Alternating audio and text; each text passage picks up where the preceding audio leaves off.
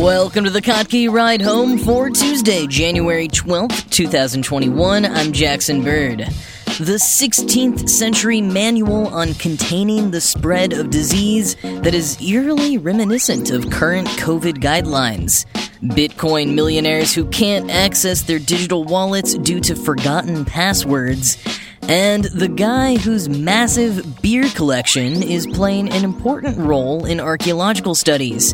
Here are some of the cool things from the news today. So, this was a quick link on Kottke.org that I found fascinating. It's a 16th century pamphlet with medical advice for controlling epidemics that's eerily prescient, for the most part. So, in the late 1500s, the port city of Alghero, Sardinia was hit with the plague, thanks to an infected sailor traveling from Marseille. While the outbreak was absolutely devastating to Alghero, killing about 60% of its population by modern estimates, what's unique is that it was completely contained within the city borders, barely spreading to nearby regions, and it was eradicated in just eight months.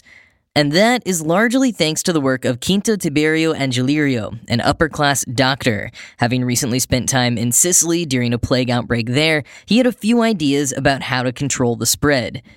His proposals faced backlash at every level at first, but as the plague continued to take its toll on the community, he was eventually allowed to implement various measures, and they worked. Towards the end of his life, he collected his mostly successful measures in a booklet recounting how they had worked in Sardinia. And when Alghero faced another outbreak, which didn't happen for another 60 years, I might add, officials immediately turned to Angelerio's manual. So, what sort of things were in the manual? Quarantining, of course, there was a triple sanitary cordon around the city walls to prevent trade, and within the city walls, residents were encouraged to stay at home. Though no one liked them and the rules were frequently broken and rule breakers penalized with jail time, lockdowns were common throughout Italy in times of plague. In fact, the word quarantine comes from the Italian for quaranta giorni, which means 40 days, because if a household member were suspected of having the plague, everyone in the household was supposed to quarantine at home for 40 days. And remember at the start of this pandemic when we were all disinfecting our mail and groceries? Well, turns out Angelerio was hyping that in the 16th century. He encouraged people to, quote, disinfect, whitewash, ventilate, and water their houses. He explained that any objects that aren't particularly valuable should be burned, while expensive furniture can be washed, exposed to the wind, or disinfected in an oven instead, end quote. This was rooted in an idea at the time of bad air. That is, that diseases passed through bad air and could contaminate objects that had been in this bad air. Alex Bamji, a social and cultural historian at the University of Leeds, points out that some artifacts from early modern Europe still bear the scorch marks from people sanitizing them with smoke and fire. And going along a bit with this bad air thing, another measure proposed by Angelerio was physical distancing. Specifically, and this is kind of wild, that people keep a distance of six feet from each other. Here's a translated quote from the manual. People allowed to go out must bear with them a cane measuring six feet long. It is mandatory that people keep this distance from one another. End quote. The BBC notes that none of the other experts they spoke with had heard of this specific measure being encouraged by others at the time, so Angelerio was really ahead of his time. Can you imagine if we had to carry canes nowadays to make sure that we were keeping six feet of distance? I mean, apart from the inevitable whacking of each other on accident and on purpose, I'm not totally against the idea. Now, Angelerio also advocated for adding rails to counters at shops so people could keep the appropriate distance from workers, and he seemed to have an idea about immunity, even though that concept wouldn't really come into play until long after he was gone.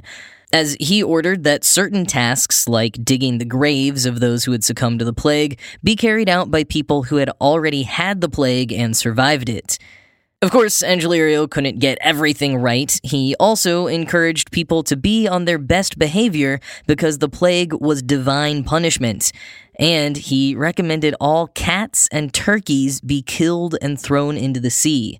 Apparently, a lot of towns in Europe ordered the slaughter of various animals, especially cats and dogs, which, you know, may have actually done more harm than good since rats were known carriers of the plague and the cats could have helped kill the rats. Some towns cottoned onto this and tried killing the rats as well, but not Alghero.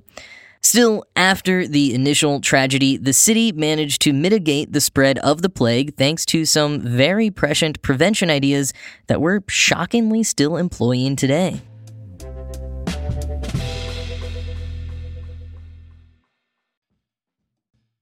Bitcoin hit a record high last Thursday of over $40,000. It had a huge drop on Monday, but is now back up to $36,000 as of recording on Tuesday. The volatile currency is making a lot of people very rich, but one problem is emerging. A lot of those people can't access the keys to their accounts because they forgot the passwords. And it sounds kind of funny at first, but it is a bit more complicated than simply forgetting your Twitter password and having to be emailed a link to create a new one.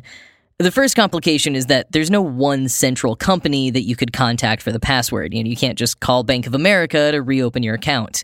Quoting the New York Times, the virtual currency's creator, a shadowy figure known as Satoshi Nakamoto, has said that Bitcoin's central idea was to allow anyone in the world to open a digital bank account and hold the money in a way that no government could prevent or regulate. This is made possible by the structure of Bitcoin, which is governed by a network of computers that agreed to follow software containing all the rules for the cryptocurrency. The software includes a complex algorithm that makes it possible to create an address and associated private key, which is known only by the person who created the wallet. The software also allows the Bitcoin network to confirm the accuracy of the password to allow transactions without seeing or knowing the password itself. In short, the system makes it possible for anyone to create a Bitcoin wallet without having to register with a financial institution or go through any sort of identity check. End quote. Sounds great in theory, depending on the type of person you are and your goals, but one problem is that it doesn't really account for just how bad people are at remembering passwords, especially those who bought Bitcoin years ago. The Times profiles a number of people who bought or were gifted Bitcoin in its early days and have long since lost the hard drives or pieces of paper where they stored their passwords. Yes, actual pieces of paper in many cases. And some of those encrypted drives only allow you a certain amount of wrong password guesses ever, and then the drive encrypts forever and you're out of luck. These people have had to watch Bitcoin plummet and soar over the years, being unable to access the money. Some Bitcoin investors turn to outside companies to hold their Bitcoin or provide security, but even some of the biggest companies of that sort have seen private keys stolen or lost.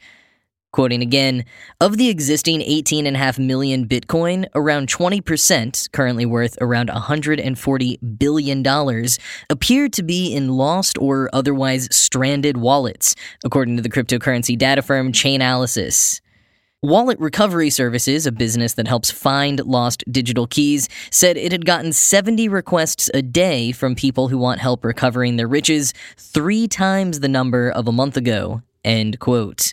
And while some people may be totally out of luck, the Times points out that some of the people who have had to watch, for example, 800 bitcoins bought in 2011, now worth $25 million, be lost to accidents like a reformatted laptop, did have other stores of Bitcoin and have successfully made even more money than what they've lost. So don't feel too bad for them.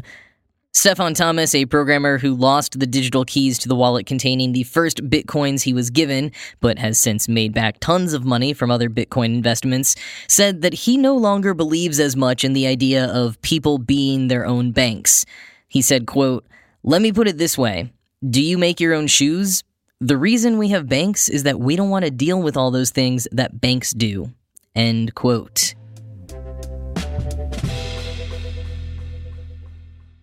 David Maxwell, a lecturer on prehistoric societies at Simon Fraser University in British Columbia, is one of the world's most avid collectors of beer cans. And not like frat bros who save every can of beer or handle of liquor they drink. He collects old cans of beer, going back as far as the 1930s when they were first introduced in the US. He scours the sides of highways where decades of 20th century litter have built up. And at his height, he had collected over 4,500 discarded cans of beer, though he has downsized to just over a thousand for storage reasons. And it's not just an idle hobby. Maxwell has become something of a scholar of beer cans, providing assistance to archaeologists on dating found cans. Quoting Atlas Obscura, when canned beer was first introduced in 1935, the ease of littering cans, in contrast to refillable glass bottles that customers returned for 5 cent refunds, was a major selling point. You throw the cans away when you're through with them, wrote the Evening Sun on August 5th, 1935. Over Zoom from his house in British Columbia, Maxwell shows me the back of a Rainier beer can from 1938. You've got this little panel on the back telling you, no returning necessary, throw away when empty, he says, which is a godsend for collectors and archaeologists. End quote. In addition to providing one on one consults for the inquiring archaeologist, Maxwell also wrote a field identification guide in the early 90s that outlines the evolution of beer can shapes and features. Quoting again, if you can read the label, one of the first things to look for is whether or not it says internal revenue tax paid on it, says Maxwell. All beer cans manufactured between June 1st, 1935 and March 30th, 1950 contain this statement, except for those designated for military use during World War II. If the label is gone, he looks at features like the size and shape of a can's punch hole. Over time, so called flat top cans got lighter and thinner, and so did the church keys used to open them, until the invention of pull tabs in 1962. End quote. Knowing the date of a beer can can help archaeologists date a site and infer other details about behavior and time period. And it's not just academics. Quote, in 1997, Maxwell was hired to assess a U.S. Air Force base in California, which was believed to have been unoccupied before World War II. During his survey, though, Maxwell discovered a pile of beer cans from the 1930s.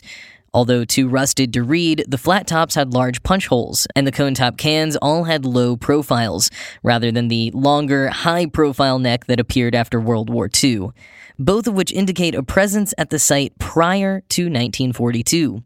End quote. Trash in general is a godsend for archaeologists. It can tell us so much about people who lived in a place before us. But Atlas Obscura points out that most archaeologists don't focus just on the evolution and details of one specific object. And that's why collectors like Maxwell are so useful to them. You need someone with unlimited enthusiasm for the item they're collecting to be able to devote the time required to become an expert on it. So, eccentric or pointless as it may seem to some, Maxwell's collection is incredibly valuable. And while we definitely need to limit our material waste going forward, at least what's already out there can provide valuable insights about our past.